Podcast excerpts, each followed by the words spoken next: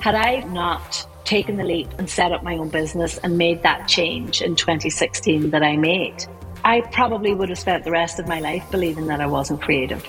That was a strong core belief for me, and that began somewhere in my life. And so I see that with the leaders I work with all the time.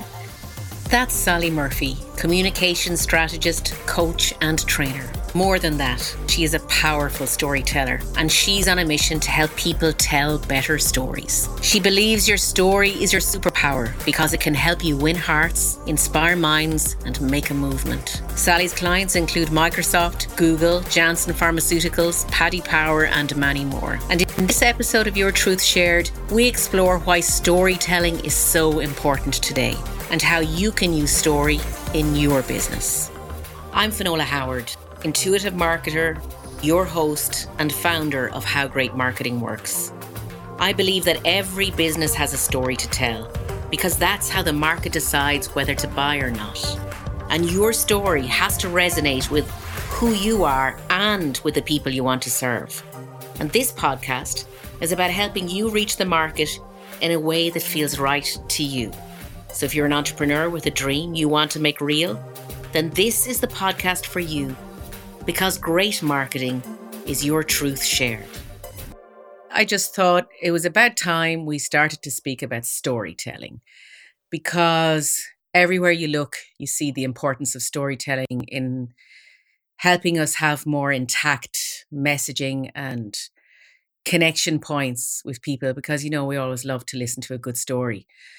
So I sat and I thought about, now, who would be the best person to speak to have a deeper conversation with about storytelling? And automatically, I always think of beautiful, beautiful Sally Murphy with the great mission. This is when we talk about clarity here for messaging and for story. She is on a mission to help people tell better stories.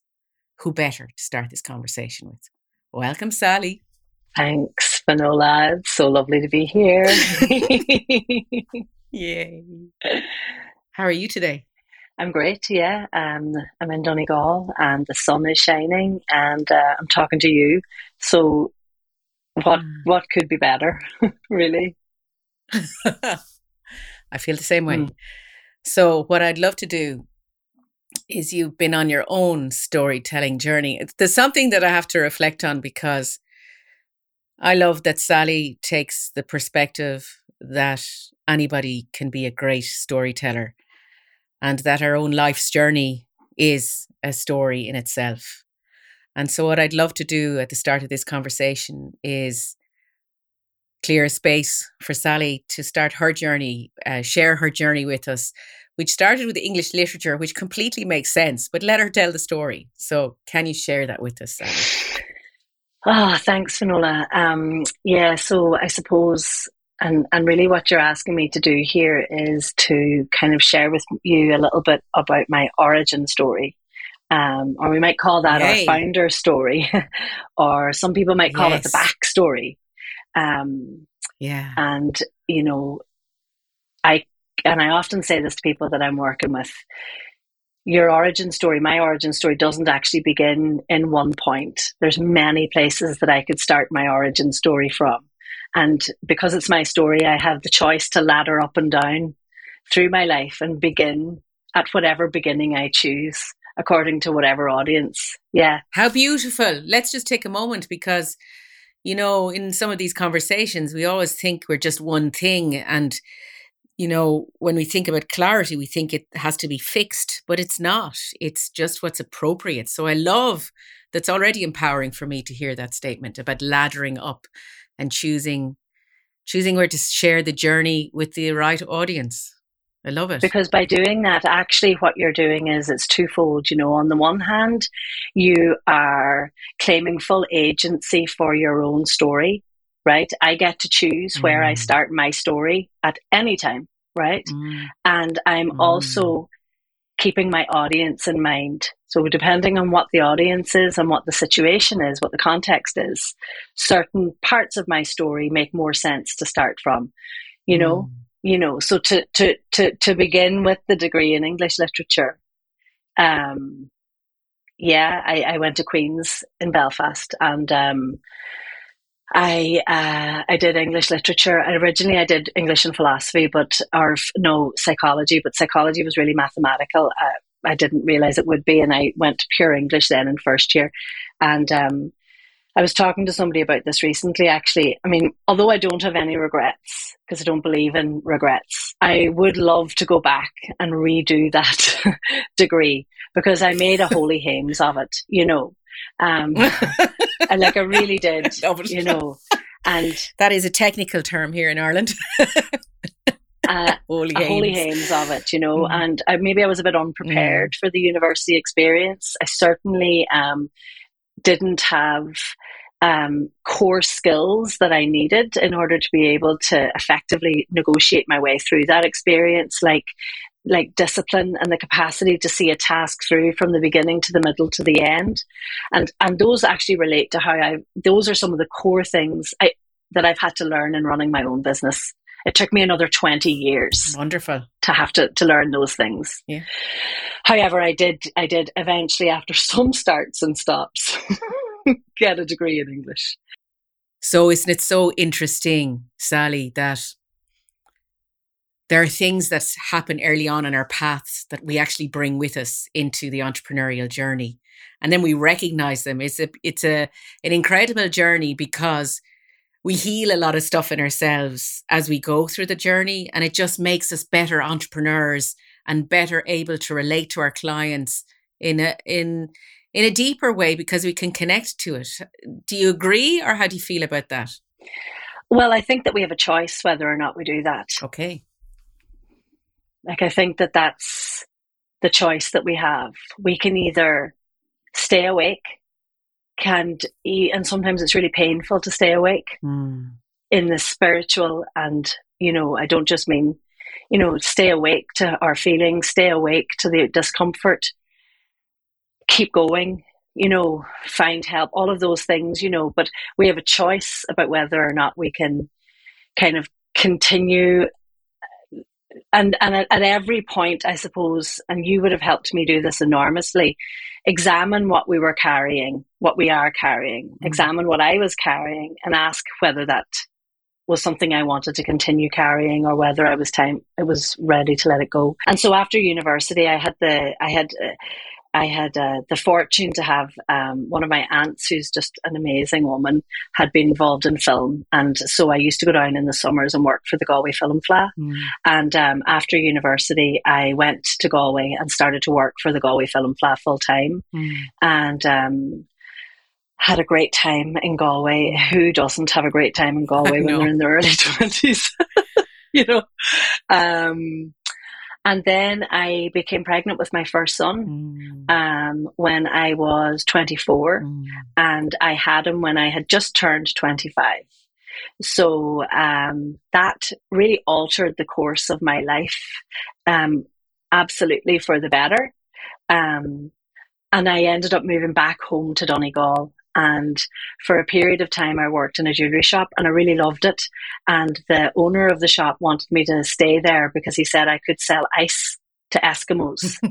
And again, looking back now from the perspective of being a business owner who specialises in storytelling, I know that what I did, and you will relate to this with marketing is your truth told and your truth shared, is that I always told customers the truth, and I told them good stories.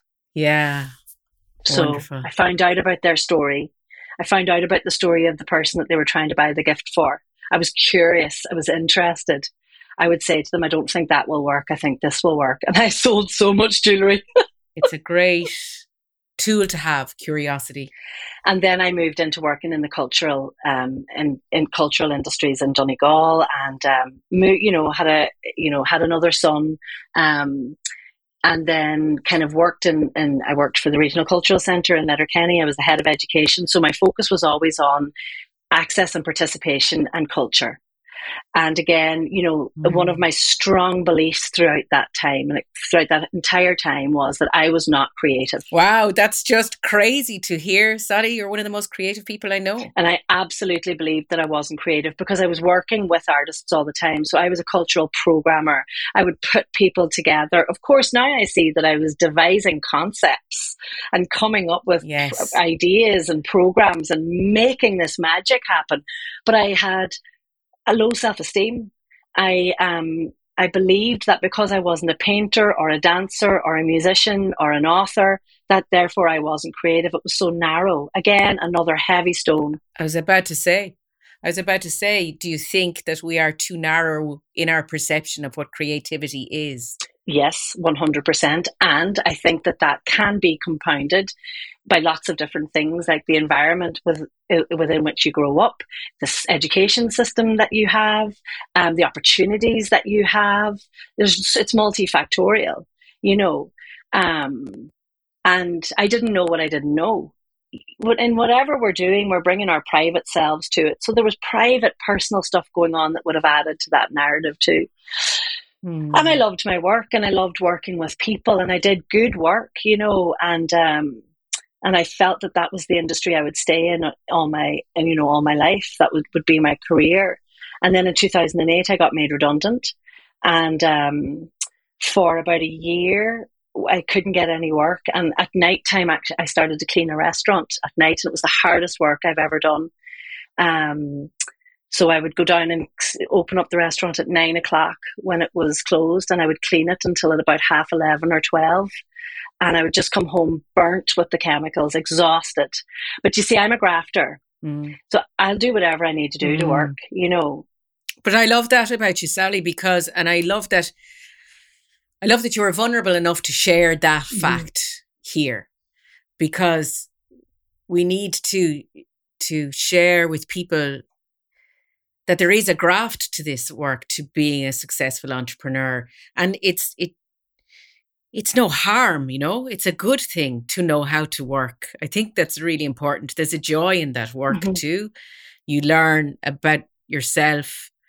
I kind of just want to say bravo. Thank you for sharing that. And I mean, I would have done that also. I would have done waitressing. I remember waitressing and applying for a waitressing job in London. I did eventually get some waitressing jobs, but anyway, I applied for one waitressing job in London, and I wasn't good enough. I was rejected. And I'm like, okay, we live and learn, you know, it's part of the journey. Yeah. And I suppose I'm really interested in inclusivity and belonging. And I remember with that job, it was a case of needs must. You know, I needed to pay the mortgage, and there was no work. And my friend was doing this work, and it fit with I had two children, you know. It was a great experience for me, and I'm very proud of the fact that I had that experience and that I can tell the story, because it reminds me to always pay attention to all the people who are around me, not just in my circle, but in every circle that I go out into in the world, you know. And to do my best to treat people well, you know, and you know, that's like what is like, that's just a really strong philosophical belief of mine, you know. And like, I don't always, and you'd need to see me in the car sometimes. I don't know, like I'd be cursing at drivers, but you know, yeah. But I like that. It really preempts the story of so much of your work is around diversity, equality and inclusion. So that story makes sense to me. Yeah, and it makes sense to me now. And you see, that's the beautiful thing about stories. Like, you know, even now by talking, I'll add that story to my story bank, because I hadn't actually thought about it in that way before. And I'll pull that story out, and I'll polish it, and I'll use it. I don't know when or for what audience, but by having this conversation with you, I've found yet another story for my story bank that I wasn't aware of. Tell us about this idea of the story bank, because I love it. I love the story bank. So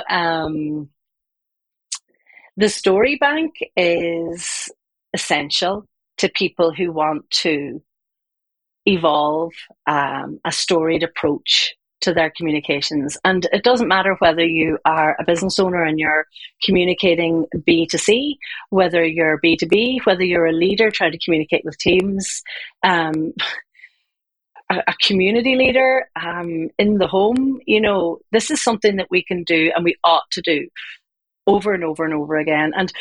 And before I forget, there would be someone that I would really point to, who's a guy called Matthew Dyke, D-Y-C-K, and he has a TEDx talk called Homework for Life. And this is like lots of people who work in story talk about story libraries, but he's special. So I would recommend people to look at his work. We'll put it in the show notes. Yeah. So really a story library is about, because you see stories, we tell stories all the time and we communicate through story naturally as human beings, right? But in order to become storied in our communications, we need to make time, and we need to use a strategy around that. And we need to understand what storytelling is and what it's not. And actually there's an awful lot to it. It's very simple, and it's also, there's a complexity to it. There's, because storytelling is organic, it's about humans, the audience, like so many different variables. With the Story Bank, what we do is we create a system of gathering stories that are relevant to our audiences. And, you know, the process that I work with through when I'm working with clients is that there'll probably be about a 6 or 7 step process that I bring them through, you know. And so what I always say to them is we cast our minds back in order to map our pathways forward, you know. And so what I'll ask them to do is to kind of cast their minds back throughout their life and consider key people or places or moments or experiences that jump out at them. You know, and all we're doing right now at this stage is we're going back and we're looking, we're exploring, we're probing. It's like we're, you know, imagine like an archaeologist who's doing a dig and they're brushing away with a little brush at the sands, brushing through the sands of time, trying to figure out the people, the places, the experiences, the moments, the teachers that shaped us. And we just start to gather that and write it down. And, you know, it might be, you know, Mrs. Robinson, 1992, made me feel proud, basketball. You know, it can be bullet points, or it could be Granny taught me how to ride my bicycle. I remember her support, you know, or it could be about the teacher that made you feel embarrassed or ashamed, or that moment where you realize that the boy didn't like you, or the moment where you realized that you had to leave the relationship. Like these moments, because our life is made up of moments. You know, the Greeks had 2 ways of measuring time. There was the god of time who was Kronos, and that was chronological time, hours, days, weeks, minutes, seconds. And we need that rational, linear, chronological time in order to make sense of things, to have order and structure. But the Greeks were so damn clever. They had another god who was called Kairos, and he was the god who measured time in moments. And it is the moments in our life that we remember, and it is the moments throughout our life that we can draw stories from. It's the moment I'm on the train station and I miss the connecting flight, and that means that I end up staying and I meet the person who's about to change my life. It's the moment where I realize that I've made a mistake with my son and I can't change it, and I realize that I've affected him in some way. These are moments. And you see, all of these moments add up to a universal human experience that is our life, right? But you see, the thing is, everybody else is experiencing those moments too, right? And so if we can start to think about that and think about these universal human experiences, the moments in our life where we've experienced love and loss and pride and success and disappointment and shame and bewilderment and confusion, and we start to tell stories based around those human emotions. Even if somebody hasn't had the same experience as us, they'll connect with the emotion. Oh, it's beautiful. That's why I'm so quiet. The thing that I'm learning here is also because it's coming clear for how you speak. And she's very animated, I have to say, because Sally speaks with her hands. She's like, me too. But what I love here is even those moments which could be termed as negative are expressed, you're expressing them in such a way that they have inherent potential for transformation. Yeah. That's a really powerful thing. So. Yes, and you see, the thing is, there are some elements of stories, there are some key ingredients that one must have in a story in order for it to be good, right? Because people are always saying to me, show me the structure. And I used to be like that too. What's the structure? You know, give me the white paper. Like, where's the one? And of course, there's no such thing. Like, it's many things. Storytelling is many things, and it depends on the audience and the time, like I've said. But there are some key things that you must have in a story in order for it to be powerful. And so what you must have, for example, is the context. At the beginning, a story must make sense, and it must make sense quickly for an audience. Otherwise, you'll lose their attention, and you'll lose their attention fast. And there's neuroscientific research to prove that, right? It must have characters. A story has to be about people in some way. You know, and really the characters should be characters, either the characters or the experiences that they're having, the audience should be able to relate to in some way, right? The story must have conflict. There must be some sort of tension in the story, some before state and an after state, because what they say in the storytelling word is tension creates attention, right? Tension creates attention. Yeah. So it must have context, it must have characters, it must have some type of conflict or some sort of tension, and it must have a transformation. Because good storytelling is about transformation at its very core. That's why at the end of a story, there's a moral of the story, there's a takeaway. There's a reason why we tell stories. We give a story to an audience. It's like we carry the flame with a story. And we say, here you go, here's this story, here's this lesson, and I'm going to give it to you now and do what you will with it. But I receive the story then, and I can learn from it, add my own story to it, be changed by it, be affected by it. And we see it in our world all the time. We're really affected by great storytelling. I went to see Elvis last week, and it sort of changed my life. Baz Luhrmann's Elvis. Oh, I went to see it again last. I've seen it twice. Like, oh my God. That's another podcast. But he is my favorite director. I mean, it actually changed my life a bit. How did it change your life? Sorry, we're off track, but how did it change your life? Okay, maybe change my life is a little bit hyperbolic, but I know. Because I didn't know Elvis. I didn't like Elvis. Another story, I believed I didn't like Elvis because I grew up in a house where my parents didn't like Elvis. That's fine. They're entitled to not like Elvis, you know. And so I just totally dismissed him. I had this idea of Elvis in his later years, and I just thought it was kind of ridiculous. And what that story did, and the way Baz Luhrmann told the story, and the visual storytelling, and the aural part, you know, the soundtrack, was that it taught me about belonging and hope and unfairness and sadness, and it introduced me to an artist that I can now spend the rest of my life exploring and coming to love. Powerful. I now get to, I actually think I might write to Baz Luhrmann and say, you have given me Elvis, like, thank you. You know, because I would I'd love you to do that. I would never have paid attention to Elvis, and now I'm obsessed with Elvis. Wow. Well, I grew up loving him because my parents loved him, you know, so that's the other side. So, and I even remember where I was when he died, you know, and being really upset.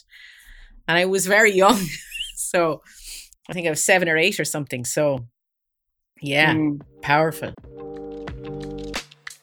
I'm just going to take a very short break here to tell you about an opportunity where you can apply the insights from many of these conversations to your business. Your marketing is your choice. In fact, all the trends scream that the more authentic you are, the greater the resonance with your target customers and the greater the success your business can have. Position with Purpose is my free 90-minute webinar where you will learn that it's possible to do your marketing in a way that feels like you and delivers results. She just knows what step you should take next. One of these rare finds, these really genuine people, Finola will help you to find your authentic voice. Finola has some wonderful methodologies. Did I say Finola really cares? She genuinely does. You managed to combine a proximity and helping hand with an online course or online program. You have an incredible generosity of spirit. Finola helps you to extract ideas and dreams of how to make your business even bigger. It is so much more than marketing. If you'd like to find out more about Position with Purpose, click on the link in the show notes so you can find out how to market so it feels like you and pull your customers to you. Now, let's get back to the conversation. This is a really interesting part of storytelling, is these layers that you've described, and Baz Luhrmann just does the layers so amazing. Yeah. Yeah. And the tension, the characters, the context. You know, he shows us that tension very cleverly from the very beginning in a myriad of different ways. And you see stories can rise up and down, you know, you can have 3 or 4 or 5 different arcs within a story. I mean, it's like I say, there's so many different variables to it. But I mean, I suppose I was thinking about something else. Just I wanted to come back to it. I was talking about the emotion around storytelling and Kairos and Chronos and all that kind of stuff. And, you know, you know, one of the things that I've discovered in all my research around storytelling, and it's connected to that emotion piece, is that if we look at the word emotion, the middle part, the root of the word emotion is mat, which is the Latin root of motion. So what we say is that emotion creates motion. Emotion creates movement. So with any of our audiences, if we can understand that people will be compelled to act when they feel something, right? Facts alone won't do the job. Now, facts are important. They're really important. They provide context and clarity. They can provide reassurance.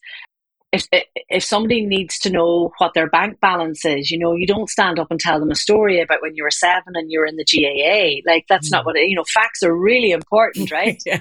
But it's stories that move people to act.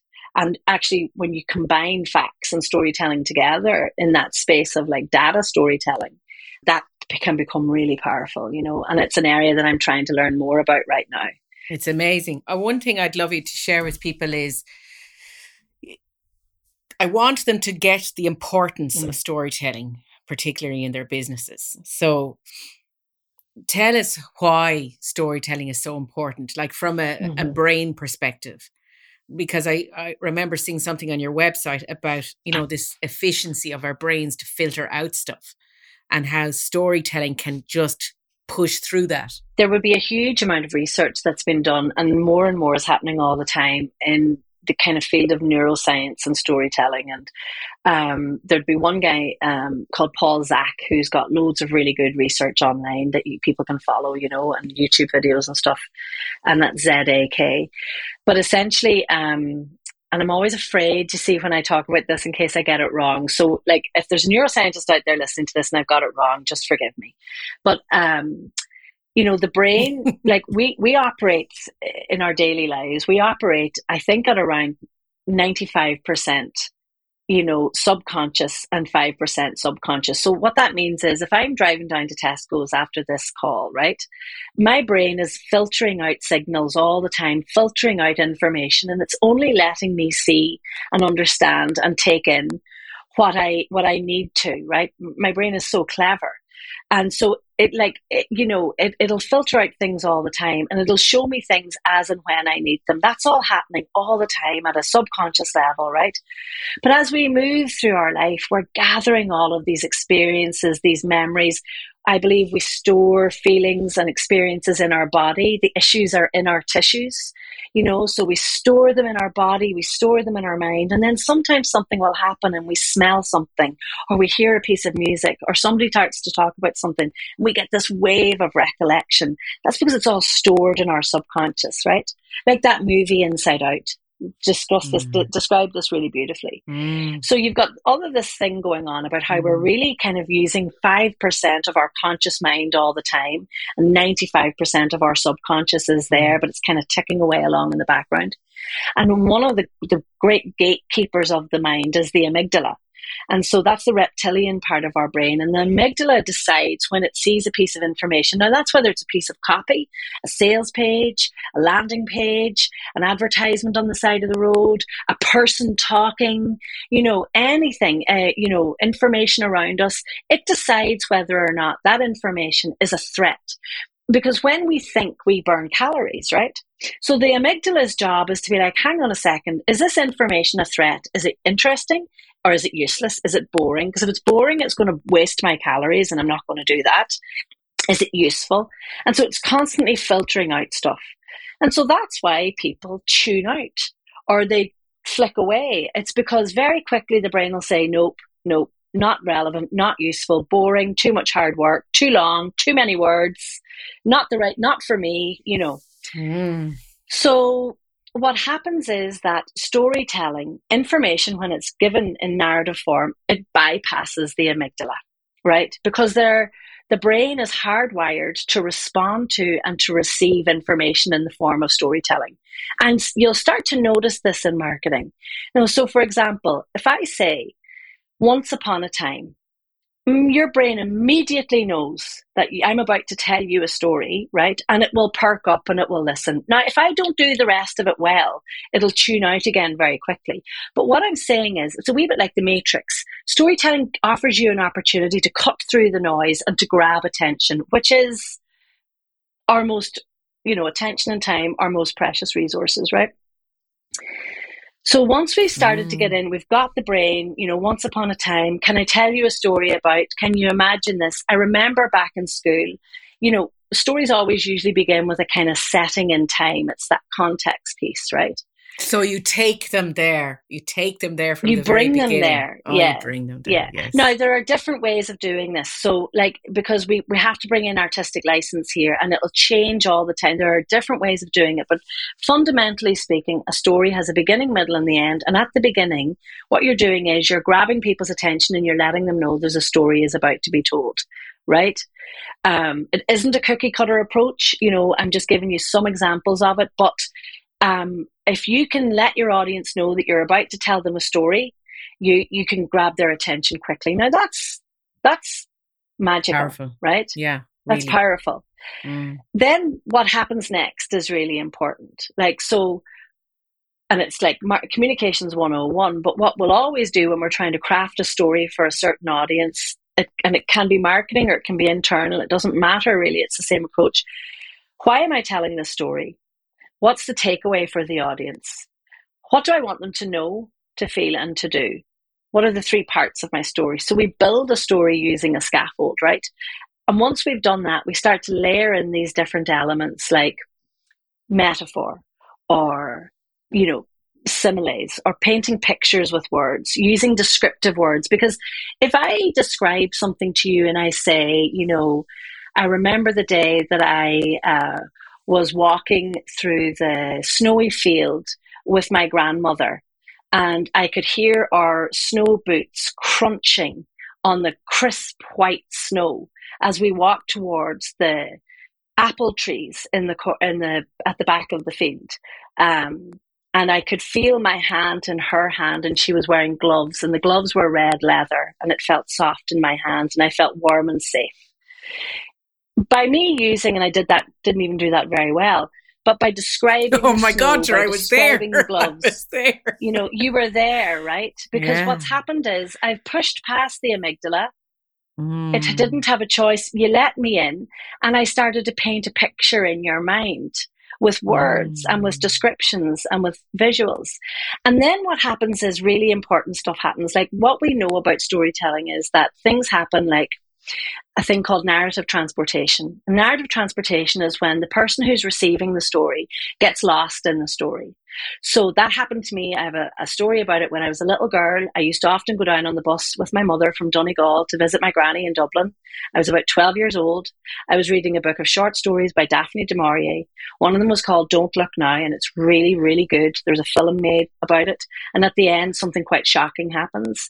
And I remember my mum watching me. She said, I got to the end of the story and I screamed out loud and threw the book down the middle aisle of the bus. Because what had happened to me was I was in the story. I believe I was in the story. I had lost my surroundings. I was lost in it. I was in it, right? Another thing happens called neural coupling. And neural coupling, they've put things on people's heads and measured the brain waves when they're telling and receiving a story. And the same brain waves are activated in the person who's telling the story as the person who's receiving the story. Brain waves that were dormant, and then they light up. Because from a neuroscientific perspective, stories illuminate the mind. They light up parts of the brain that facts and words alone just don't. And you see, this is really important because once different parts of the brain are sparking up and paying attention and listening, and the brain is doing all of this work and it's sorting it and it's adding its own ideas to it and it's connecting things with my own experiences in that vast subconscious, chemicals are also being released in the mind. So when you're really engrossed in a story, when you're part of a story, and this would have happened to me with Elvis, oxytocin is being released. And oxytocin is the bonding hormone. It's the hormone that's released whenever a mother breastfeeds her child.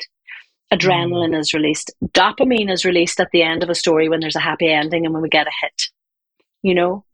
So at a neuroscientific level, if we can use elements of storytelling and become aware of the power of using a storied approach in our communications, we stand a much better chance of engaging with our audiences and being remembered by our audiences and having them know us, having them trust us, having them like us, and having them choose us. And that's why storytelling is so important. I don't have words now. So that's fab. That's such powerful information, because it also tells me that stories can make a difference, can change things, which is why I feel you are so attracted in your work in the corporate space and back to this diversity, equality and inclusion space. Because the other thing you alluded to was, not only can they know, like, and trust us which is important from an external marketing perspective, but from an internal marketing perspective, you can make change. You can inspire people to act as a result of the story. Mm-hmm. Because you see, like, if we look at some of the great change makers in our world, past and present, for good and for bad, they all tell stories. That's what they do, you know.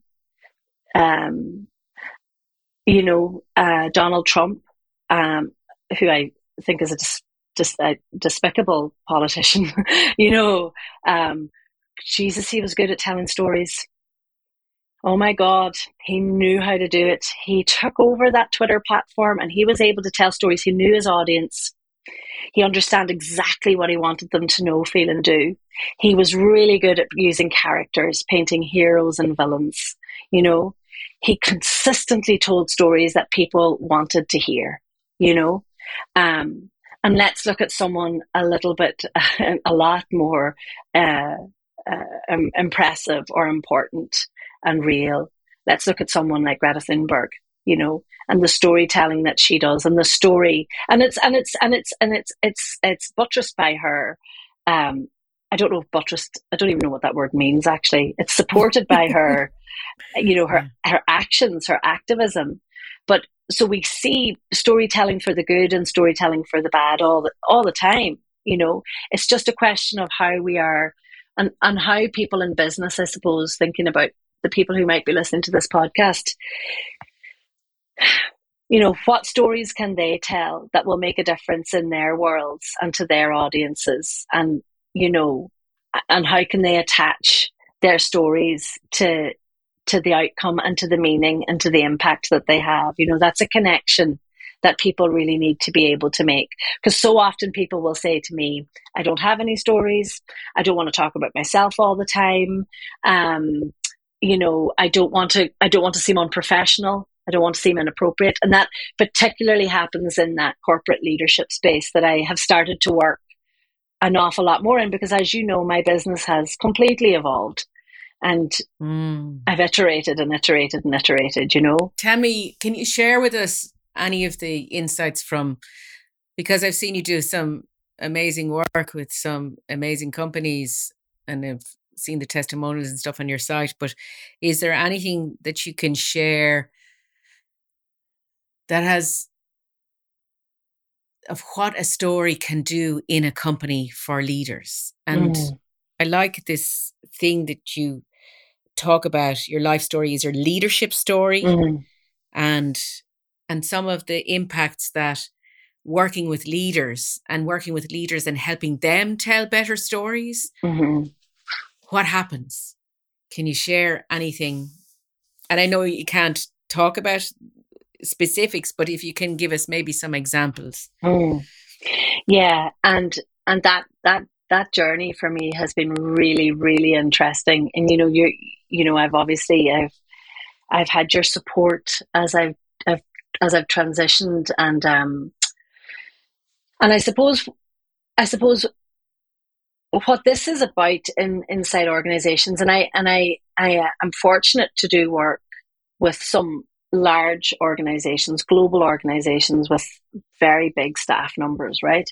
And so they're complex, you know, and their communication needs are complex, and what I see with all the companies that I work with, and this has happened without fail in all of them, is that there are really good people in there who genuinely want to do good work and who know that in order to achieve their company vision, their mission to be values-led, they need to be able to communicate with the people around them in a way that is impactful and authentic and succinct and has meaning. Right. And so what they wanted, and that's at an individual level. So there's that kind of need to be able to sharpen the saw, the tool around storytelling. But also then it's about measuring and seeing what can happen when we bring that out into a collective, you know, when we start to look at storytelling and culture, you know, and the role that storytelling has to play in supporting and indeed changing culture inside a big organization. And that's really, really a really exciting area for me, you know. And that quote, your life story is your leadership story, is actually from a guy called Doug Conant. And I got that from a podcast that he did with Brené Brown. And I suppose what means is that for me, you know, what that means is that, you know, we bring our whole selves to work. We bring our whole selves to our businesses. So it doesn't matter if I'm a willow maker on the west coast of Ireland, or I'm, you know, a senior leader inside a large global organization who's based in Ireland. Doesn't matter, right? I bring my entire self to my work. I bring the experience that I had that morning, the conversation I had with the people in my home. I bring the thoughts and feelings and fears and strengths and weaknesses, that backpack that we started to talk about at the beginning. I carry that with me, you know. And again, we look at the subconscious. Sometimes I can be really blind to be how I'm being impacted and shaped by the stories that I've picked up throughout my life and the experiences that I've had, those kairos moments, you know. And so, you know, had I, for example, not taken the leap and set up my own business and made that change in 2016 that I made, I probably would have spent the rest of my life believing that I wasn't creative, right? That was a strong core belief for me. And that began somewhere in my life, right? And so I see that with the leaders I work with all the time. And so I'll give you an example. I remember recently working with a wonderful person, and they found it really difficult to communicate with another cohort of people inside their organization of a different gender, because they always felt that they were being talked down to. And they felt that they were being belittled.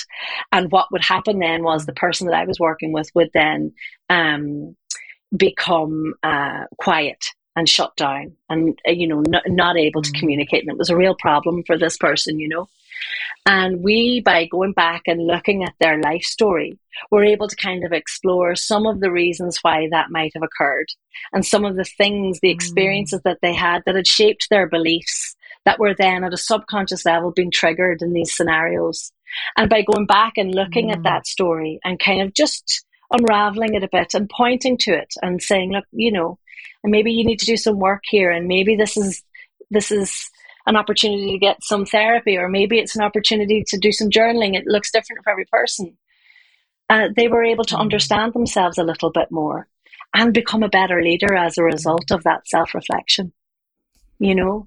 And I see examples of that with my clients over and over and over again, of all backgrounds, of all ages, of all gender and identities. And what I love about this work is I love the humanity and the vulnerability of the people that I work with, because people really want to show up and lead, and they're scared because they don't know how to do it. They don't want to seem unprofessional or silly.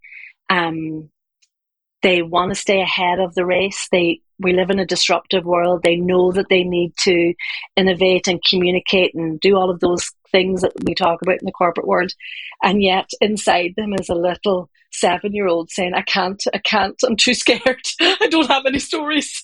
I'm going to sound stupid. You know what I mean? And what I love is when you just unlock that for people, and I see it, it switches on for them, and they're like, oh, I get it. Right, okay. And then they're equipped to go out and to use their story, their real life experiences, the highs and the lows, the moments that they're proud of and the moments that they wish they could do differently. And they're able to carry the flame forward then and share those with their teams. And in doing so, encourage their teams to share stories back, because you can't be a good storyteller unless you're a good story listener. It's essential. Oh, what a great way to end. In order to be a good storyteller, you've got to be a good story listener. That's powerful. What would you like people to walk away with today? I want anybody who listens to this to know that their story matters, that they have an infinite amount of stories that they can tell, that they don't have to tell stories that they don't want to tell. Not ever. You get to choose. And I would love people to just begin to explore, to see what stories that they have, and to become storied in the sense that, yes, gather those stories from the past and put them into your story bank, but also catch them going forward like fireflies and put them into a jar. And so as you go forward, when you see a story or when you hear a story or when you have one of those Kairos moments, jot it down. No, just write it down somewhere.